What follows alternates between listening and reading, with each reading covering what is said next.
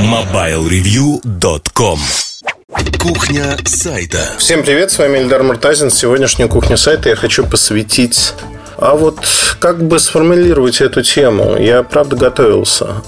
Я думаю, что, наверное, я назову ее так. Разные аудитории, разный подход и то, как надо разжевывать информацию. Потому что существуют разные точки зрения, разные мнения на этот счет. Я всегда исповедую точку зрения, что надо стараться объяснять сложные вещи, вещи простыми словами. Безусловно, это нужно, чтобы было понятно, чтобы не вдаваться в какие-то подробности излишне тяжелые. Но излишнее упрощение, оно, ну, оно несет отрицательную нагрузку. Нельзя опускаться до уровня, знаете, как вот если толпа ничего не понимает, нельзя опускаться до уровня толпы, потому что это неправильно.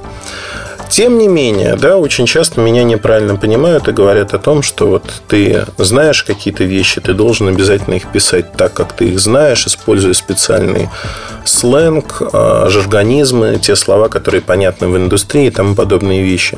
То есть, по сути, работать на небольшую кучку людей, которые понимают, что происходит, и которые, в общем-то, твои материалы нужны в меньшей степени, чем всем остальным.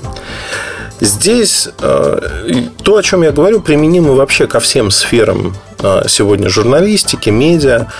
И этот вопрос рано или поздно встает перед всеми в той или иной мере. То есть, это вопрос, который задают себе многие, говорят о том, что да, вот можно вот так или нельзя вот так и прочее, прочее. На мой взгляд, очень важно понимать и осознанно регулировать вот эти различия. Осознанно, подчеркну. То есть, когда журналист, когда издание может выбирать тот путь, по которому они идут. Выбирать осознанно. Это вот очень важный момент. Осознанно.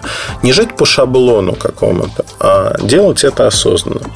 Начну с того, что на рынке есть огромное количество изданий. И у каждого издания есть своя сформулировка, сформировавшаяся аудитория там, исторически. Поэтому, когда меня приглашают дать те или иные комментарии, ну, например, для «Доброе утро, России», там, «Первый канал», «Русская служба новостей», радио, там, «Лайф-ньюс», неважно что, я всегда думаю в первую очередь о том, перед тем, как говорить, о том, кто будет меня слушать в первую очередь. То есть, что это за люди, что это за аудитория. Иногда я специально упрощаю какие-то вещи. Иногда я эти вещи вывожу совершенно в другую плоскость. То есть, если я приду и скажу там, на русской службе новостей, например, про многовариативные способы там, анализа или что-то подобное, меня просто не поймут. И более того, в следующий раз скажут, знаете, вот этого там, высоколобого ученого не зовите сюда, потому что мы вообще не поняли, что он говорит и почему. Но при этом же с этими людьми надо коммуницировать, им надо объяснять, что происходит и как происходит. Поэтому очень забавно, если вы проследите просто на одно и то же событие мои комментарии для различных СМИ, суть в них всегда одна и та же. Но объяснения всегда разные. Объяснения всегда отличаются, причем как небо и земля. Они по факту очень различны. Это и заключается в разности подхода к разным аудиториям. То есть, когда берется одно и то же событие, оно раскладывается на составляющие, которыми разными словами объясняются для разных аудиторий. Конечно, в пределах одного издания вы все-таки хотите видеть среди своих читателей, ну, каких-то определенных людей, так проще, умных, глупых, не суть важно. И вы работаете для них, вот вы фиксируетесь в том, что вы делаете. Здесь, мне кажется, тоже вот эта фиксация, она играет отрицательную роль порой, когда вы уже привыкли к чему-то и делаете скидку на то, что... вот ваши читатели это понимают или не понимают, напротив. Приведу простой пример последнего времени. Диванная аналитика. Диванная аналитика – это цикл статей, посвященный тому, как работает и устроен рынок там, телефонов, рынок планшетов, рынок электроники, не суть важно. Конечно же, цикл стал интересным не только для обычных читателей, вот людей, далеких от этого рынка, но его внимательно читают те, кто работает в этом рынке постоянно. У них есть свое мнение. И это мнение зачастую говорит о том, что вот тут ты не дожал, тут ты не сделал вот то-то, то-то, потому что получается объяснение не очень, не то чтобы понятным, но там есть некие погрешности, на которые они обращают мое внимание. И спасибо им за это, кстати, большое. Тут проблема в другом. И проблема не столько в моем там, непонимании каких-то аспектов или других вещей. Но, знаете, ниточка-веревочка. Одно тянет за собой другое. Если я попытаюсь объяснить в научно-популярной статье, по сути своей, какие-то вещи, как работает рынок, и при этом базисные основы понимания этого рынка у читателей отсутствуют, я рискую столкнуться с тем, что статья станет очень сложной или огромной, превратится там в двухтомник, по сути. Хотя я пытаюсь объяснить простые вещи. И всегда приходится идти на некие огрубления, допущения. То есть, когда часть истории остается за кадром. Часть истории остается за кадром, хотя я стараюсь объяснить и дать наводки для тех, кто хочет узнать, что это такое, чтобы они могли найти в сети информацию, благо она есть, почитать, заняться самообразованием и понять картину чуть лучше, чем понимают только те, кто ориентируется вот на один материал и больше не расширяют свой кругозор ни, никоим образом. Вот такие допущения и огрубления, они всегда присутствуют. И это, ну, как бы, ну, необходимость. У меня периодически, тоже достаточно забавно, периодически какие-то люди требуют ссылки на любой факт умственной деятельности. Например, ты складываешь два плюс два, у тебя получается четыре. И вот люди говорят: вы знаете, ну ладно, на два и два вы ссылку привели, а почему это четыре? Приведите ссылку. То есть, они отрицают саму возможность кем-то осуществлять мыслительную деятельность. Но это правда так. И это, конечно, глупость несусветная во всех смыслах. Поэтому можно говорить о том, что на сегодняшний день эти люди, они тоже неправы, неправы во многом. С точки зрения того, что они хотят получить ссылку на любую цитату, даже которая принадлежит вам, по сути. То есть, они пытаются разобрать все, знаете, как алфавит, букварь. Каждую буковку получить. То есть, почему не давать ссылки? Мы, кстати, в одном из подкастов об этом говорили. Почему не давать ссылки на каждую букву в слове в таком случае? Ну, потому что тоже же нужно подтверждение. Почему вот так складываются в слоги? Почему слоги в слова и прочее, прочее? То есть, все-таки мы принимаем, что базисно какая-то информация должна существовать. Должен существовать некий образовательный ценз. Уровень образования, от которого становятся понятными некоторые тексты. И вот здесь каждое издание ориентируется на свой уровень образования читателей. Конечно, у меня двоякая позиция. С одной стороны, у нас есть Mobile Review, где достаточно образованная аудитория, люди, кто разбирается и понимает многие вещи в этом мире, а те вещи, которые не понимают, ну, мы стараемся их объяснить там плюс-минус.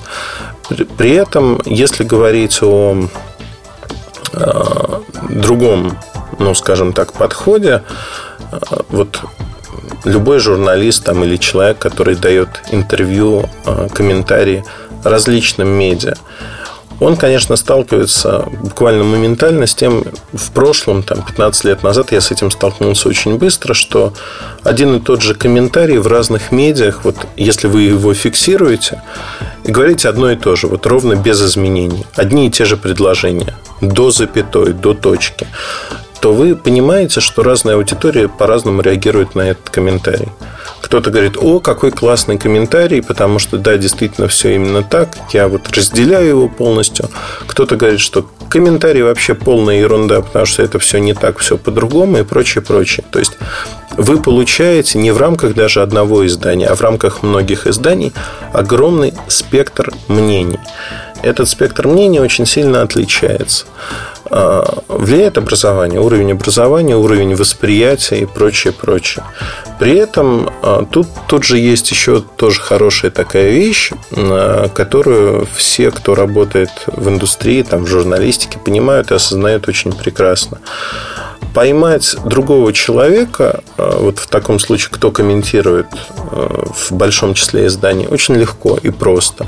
Для этого достаточно взять те издания, которые по профилю работают на низкообразованную аудиторию, ну, назовем так, на массовую аудиторию, и выдернуть из контекста слова, которые были сказаны этим изданием. Ну, даже не выдернуть из контекста, а просто взять эти слова и наложить на там, свою аудиторию, которая более образованная. Получится полная ерунда.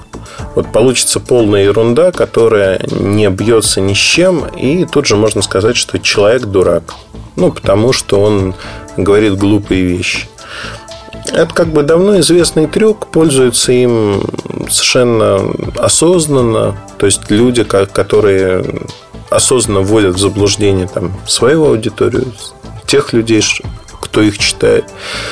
Не очень красивый, не, ну, подленький, да, но это как бы нормально. Нормально с точки зрения того, что люди делают. Потому что их там гнетут какие-то обиды, страхи и прочие вещи. Ну, скорее, страхи. Поэтому, когда вы работаете для людей и пишете те или иные вещи, всегда надо помнить все-таки, для кого вы пишете и как вы это делаете. Не надо опускаться до уровня толпы, ни в коем случае.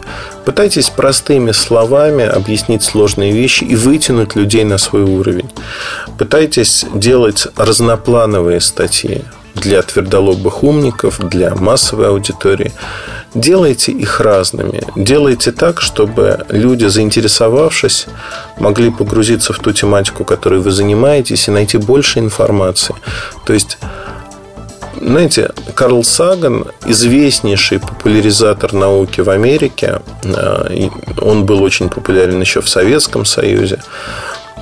Мне кажется, он вот олицетворение такого подхода, когда он простым языком увлекательно пытался рассказать о сложнейших проблемах современной науки. И это очень важно, когда есть такие люди, кто пытается это сделать, кто действительно формирует наше восприятие науки или чего-то подобного.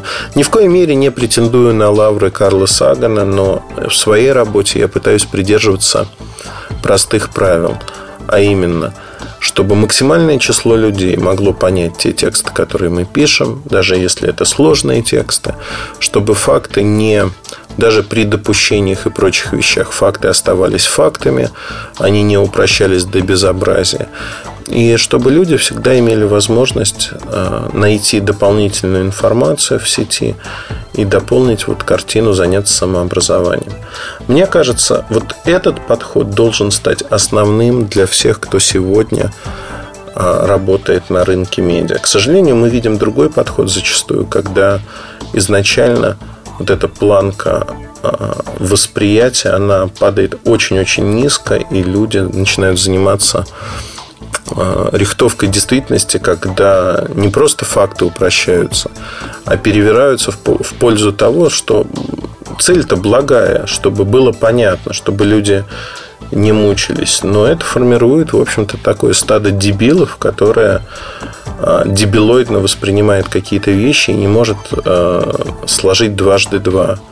Но при этом есть некий аппарат, который якобы гарантирует им точность информации. Хотя это на самом деле не так.